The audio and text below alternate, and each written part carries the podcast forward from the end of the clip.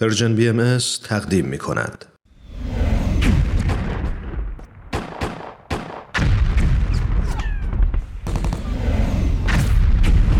معماران صلح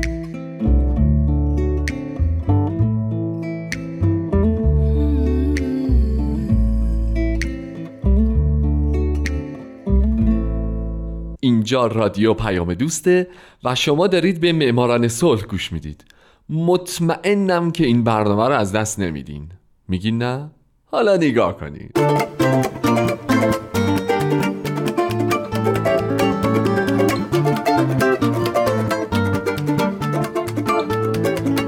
سلام به شما. به معماران صلح خیلی خیلی خوش اومدید. من در این برنامه به زنان و مردان و شرکت ها و مؤسساتی می‌پردازم که به خاطر فعالیت هاشون به نوبل صلح دست پیدا کردن. کسانی که یا تمام زندگیشون رو وقف صلح کردن یا در برهی از زمان کاری کردند که دنیا برای ما جای امتری بشه. من هومن عبدی از شما می‌خوام که به معماران صلح شماره 24 گوش بدید.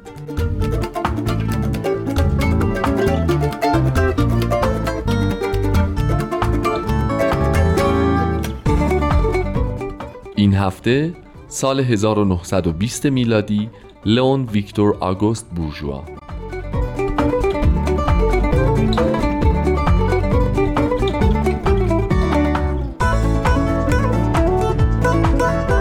لئون ویکتور آگوست بورژوا در 21 می 1851 در پاریس متولد شد و در 29 سپتامبر 1925 در اپرنه فرانسه درگذشت. او وزیر امور خارجه و رئیس مجلس سنای فرانسه بود و مهمتر اینکه رئیس شورای جامعه ملل هم شد. از او به عنوان پدر معنوی جامعه ملل یاد میشه و به خاطر همین و البته به خاطر دو بار حضور تاثیرگذار در دو کنفرانس برگزار شده صلح لاهه در سال 1920 او رو شایسته ترین فرد تشخیص دادند برای دریافت جایزه نوبل صلح.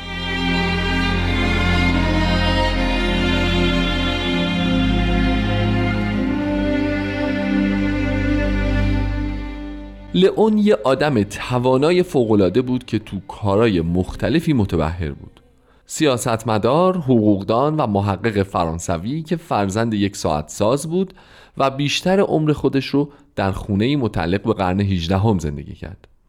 او دانش آموزی متفکر، سخت کوش، مشتاق و همیشه مسرور بود که در تمام طول زندگیش درگیر بهبود شرایط مردم از طریق آموزش و پرورش قانونمداری و دوری از جنگ بود. همچنین از او به عنوان یک فرد سیاسی غیرعادی یاد شده. دیدید این سیاستمدارا رو که از هر راهی سعی می‌کنن به قدرت برسن و بعدش هم بیخیال قدرت نمیشن؟ لئون سیاستمدار بود اما عجیب اینه که این ریختی نبود. او دوباره علیرغم اینکه هم خودش هم اطرافیانش مطمئن بودند که خیلی آسون به مقام ریاست جمهوری فرانسه می‌رسه از کاندیدا شدن سر باز زد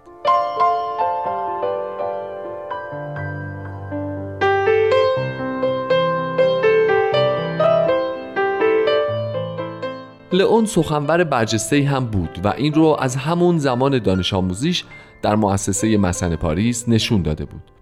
او تحصیلات خودش رو در دبیرستان فرانسوی شالمانی ادامه داد و یه مدت رفت به جنگ و در هنگ توبخانه فرانسه علیه پروس مشغول به نبرد شد. بعد از این اومد پاریس و در دانشکده حقوق نام نویسی کرد. علاوه بر تحصیل در این رشته در زمینه های دیگه هم به مطالعه پرداخت. از جمله به مطالعه آین هندو و سانسکریت مشغول شد و همزمان به های هنری هم پرداخت. موسیقیدان خبره شد در مجسم سازی به های زیادی رسید و جالبتر از همه این که در اوج های سیاسی وقتی توی جلسه مهم سیاسی شرکت می‌کرد کاریکاتور همکارانش رو در جلسات کابینه می‌کشید و به اونا هدیه می‌داد.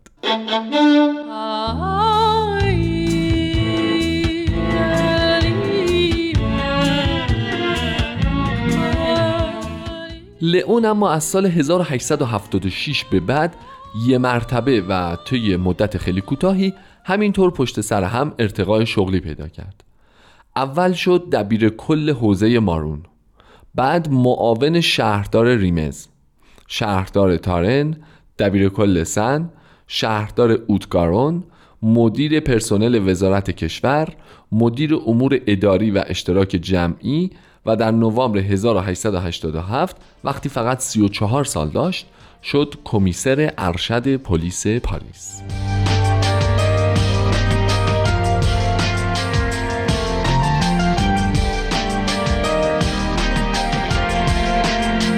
یکی دو سال بعد بورژوا با شکست ژنرال بولانژه که میگن خیلی قدرتمند بوده شد نماینده مجلس از مارن. به حزب چپ نمایندگان ملحق شد بعد در کنگره های حزب رادیکال سوسیالیست شرکت کرد و خیلی سریع از اونجایی که سخنران قابلی بود شد مشهورترین سخنران اونا. در سال 1888 به کابینه دولت پیوست به عنوان معاون وزیر امور خارجه و بعد شد معاون رئیس جمهور و در سال 1880 هم وزیر کشور شد. همچنین بین سالهای 1890 تا 92 به عنوان وزیر آموزش عمومی یه سری اصلاحات اساسی در آموزش و پرورش کشور ایجاد کرد از نظام های ابتدایی تحصیلی تا تغییر ساختار دانشکده ها و دانشگاه ها که همچنان ازش به نیکی یاد میشه. در سال 1892 هم که از وزارت آموزش عمومی کنارگیری کرد رفت و شد وزیر دادگستری.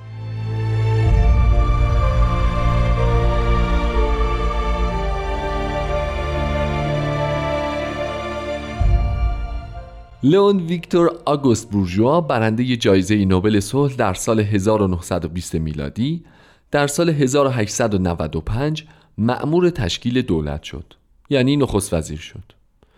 او برنامه های متنوعی برای کشور تدارک دید از جمله بازنشستگی برای کارگران برنامه های جدایی کلیسا و دولت وضع مالیات بر درآمد عمومی و البته بعد از 6 ماه دولت او به خاطر اختلاف هایی که بر سر قانون اساسی در مورد امور مالی دچار شده بود شکست خورد و منحل شد.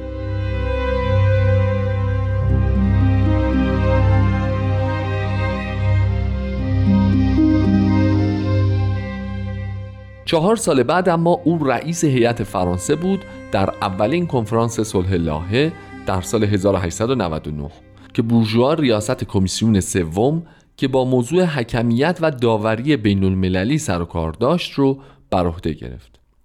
بورژوا به همراه رؤسای هیئت‌های بریتانیا و آمریکا مسئولیت این رو داشت که پیشنهادهای ارائه شده از طرف کنفرانس صلح لاهه در مورد تأسیس دیوان دائمی داوری رو بررسی بکنه و اونا رو اجرایی کنه. او با موفقیت تونست این وظیفه رو انجام بده و زمانی که در سال 1903 این دیوان شروع به کار کرد بورژوا یکی از اعضای اون شد.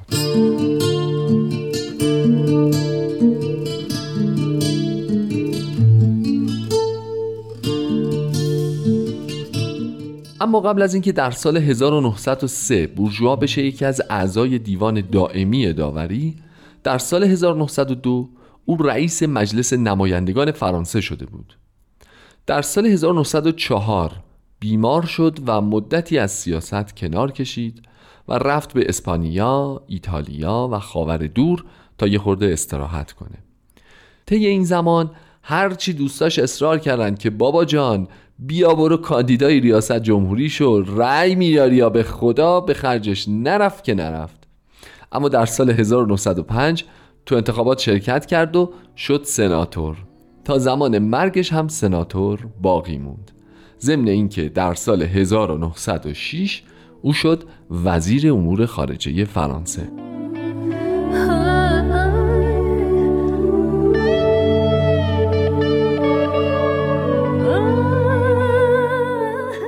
بورژوا در سال 1907 دوباره نماینده کشورش بود در دومین کنفرانس صلح لاهه. در این گرد همایی او به عنوان رئیس اولین کمیسیون مسائل مرتبط با داوری و حل و فصل مسالمت آمیز اختلافات خدمت کرد. همچنین در سال 1910 سخنرانی های او تحت عنوان برای جامعه ملل منتشر شد. از این زمان یعنی از سال 1910 به بعد باز به او بارها و بارها پیشنهاد شد که بیاد و کاندید ریاست جمهوری بشه اما بازم قبول نکرد. اما به جاش وزیر امور عامل منفعه شد. وزیر امور خارجه شد و البته وزیر کشور در طول جنگ جهانی اول هم شد. در سال 1918 بعد از پیشنهاد ویلسون مبنی بر به وجود اومدن جامعه ملل بورژوا پیشنویسی رو برای جامعه ملل تهیه کرد. بعد به عنوان رئیس هیئت فرانسوی در کنگره‌ای که برای تأسیس جامعه ملل تشکیل شده بود شرکت کرد. در همون سال هم نماینده فرانسه بود در کمیسیون جامعه ملل تحت ریاست وودرو ویلسون رئیس جمهور آمریکا برنده نوبل صلح در سال 1919 و پیشنهاد دهنده تأسیس جامعه ملل. که اگه یادتون باشه در برنامه قبل مفصل در موردش صحبت کرد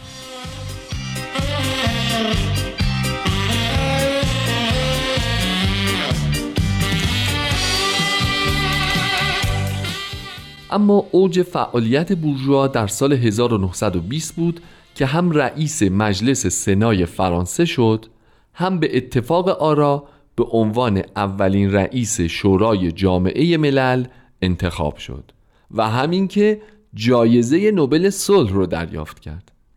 اما به دلیل وخامت حال و احتمال ابتلا به نابینایی قادر نبود که شخصا برای دریافت جایزه به اسلو سفر کنه.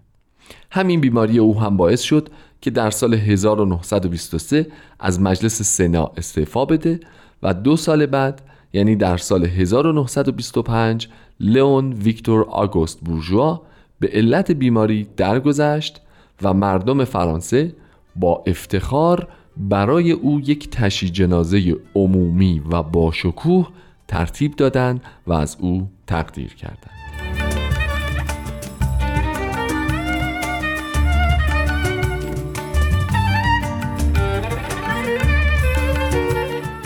خب دوستان عزیز 24 رومین برنامه معماران صلح هم تموم شد رفت پیکارش اما این برنامه حالا حالا ها ادامه داره. پس یادتون باشه که برنامه هفته بعد من رو از دست ندید. من هومن عبدی هستم و امیدوارم شمایی که امروز یکی از شنوندگان خوب برنامه هستید در آینده یکی از برندگان نوبل صلح باشید. شاد باشید و خدا نگهدار.